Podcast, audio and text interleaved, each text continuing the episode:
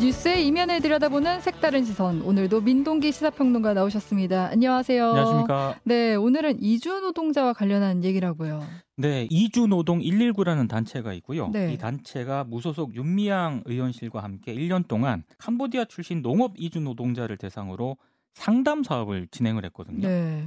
근데 결과가 344명이 상담을 해왔다고 합니다. 아, 네. 여성 노동자가 72%, 남성 노동자가 16%, 나머지는 이제 성별 기재를 안 했다라고 하는데 네.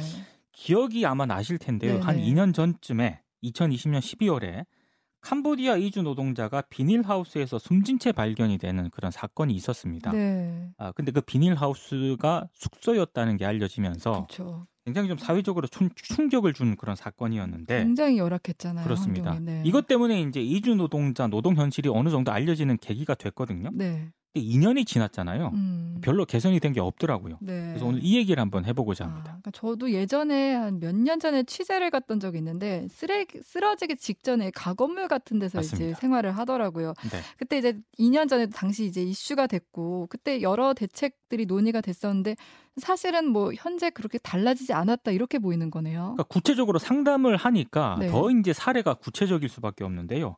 이주노동 119라는 단체가요. 지난해 금속노조 경남지부가 주도해서 꾸린 연대 단체입니다. 아, 여기에 뭐 이주노동, 인권 관련 단체들이 이제 같이 들어가 있는데 네.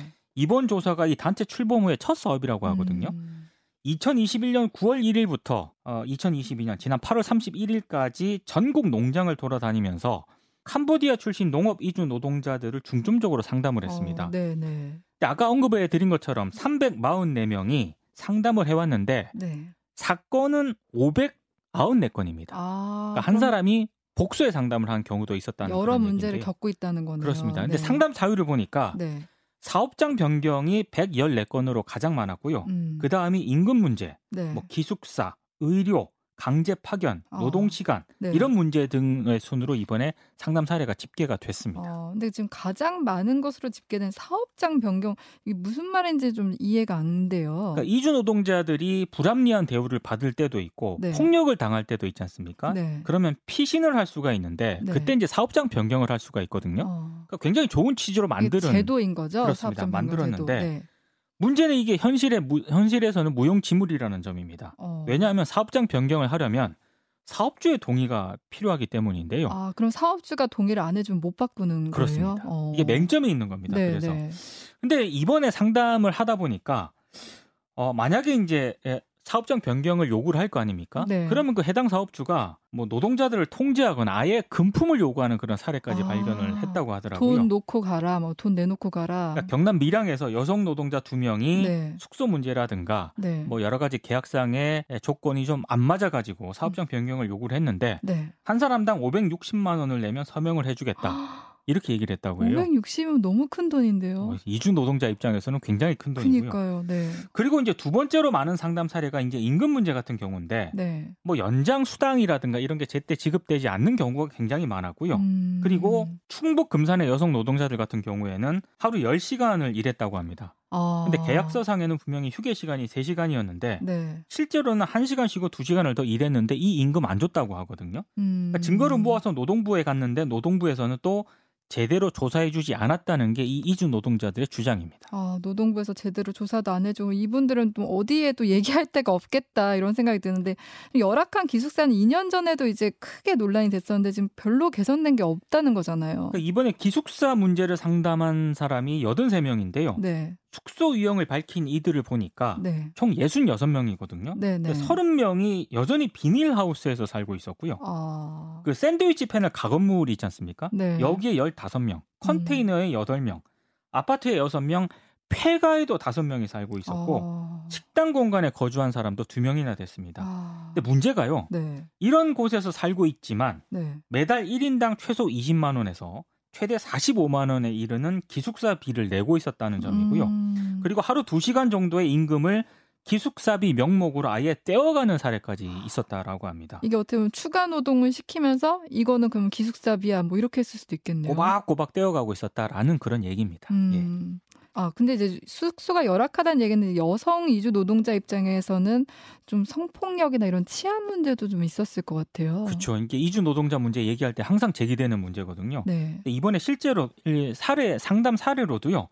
강원 횡성의 한 여성 노동자 같은 경우에는 비닐하우스 숙소에서 살고 있었는데 사업주가 성추행을 하려고 해서 도망을 아, 나왔다 이렇게 네. 얘기를 했고 음. 그리고 2021년에는 충남 논산에서 40대 농장주가 겨울에 춥다면서 20대 여성 노동자를 아파트에서 임시로 지내게 하면서 지속적으로 성폭행한 사건도 있었다라고 합니다. 아. 그리고 아. 샤워 시설이라든가 네. 화장실이 보통 밖에 있는 경우가 많지 네, 않습니까? 네, 네. 그러다 보니까 불법 촬영도 수시로 발생을 했다라고 하고요. 음. 실제로 지난 7월에는 전북 익산에서 농장주가 여성 노동자 숙소의 패널 가건물 샤워실에 드릴로 구멍을 뚫고 안을 엿보다가 들통이 나서 아. 노동자들이 또 사업장을 변경을 하기도 했습니다. 아, 어, 너무 심각하네요. 얘기를 듣다 보니까. 네. 2년 전에 캄보디아 이주 노동자 이제 비닐하우스에서 숨진 사건이 있었을 때 고용노동부가 이제 대책 마련하겠다 이렇게 했었잖아요. 그때 분명히 굉장히 세게 얘기를 했거든요. 네. 그러니까 노동부가 비닐하우스와 같은 가설 시설을 기숙사로 제공할 때는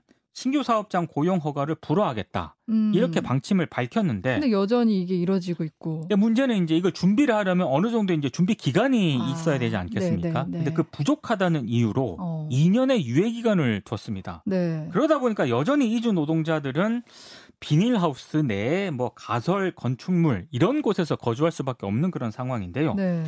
이번 조사에서 폐가와 같은 이른바 불법 가건물을 기숙사로 제공을 하면서 네. 숙식비를 월급에서 공제한 사례도 다수 확인이 됐다라고 합니다. 음. 근데 지금 고용노동부 지침에 따르면은요. 네. 고용주가 이주 노동자에게 숙박이나 식사를 제공할 경우에 음. 통상 임금의 8에서 20%까지 비용을 공제할 수가 있거든요. 아, 네, 네, 네. 그러니까 뭐 별 문제 없지 않느냐. 이 제도 악용한 거네요. 이렇게 생각하실 수도 있는데 네. 이 문제는 이 숙소가 불법이냐 합법이냐 이걸 따지지 않는다는 거. 아. 그러니까 그러다 보니까 그냥 숙직비를 받을 수 있도록 한 거나 마찬가지다라는 음. 지적이 나올 수밖에 없고요. 네, 네. 실제로 건축 신고조차 되지 않은 폐가 등의 가설 건축물을 이주 노동자 숙소로 제공을 하면서도 최대 45만 원까지 숙식비를 받았던 그런 사례가 이번 상담에서도 발견이 됐습니다. 음, 들으면서 너무 답답한 게 이제 고용노동부도 이 현실을 알고 대책 마련도 해놓고 했는데 왜 이렇게 이게 개선이 안 되는 걸까요?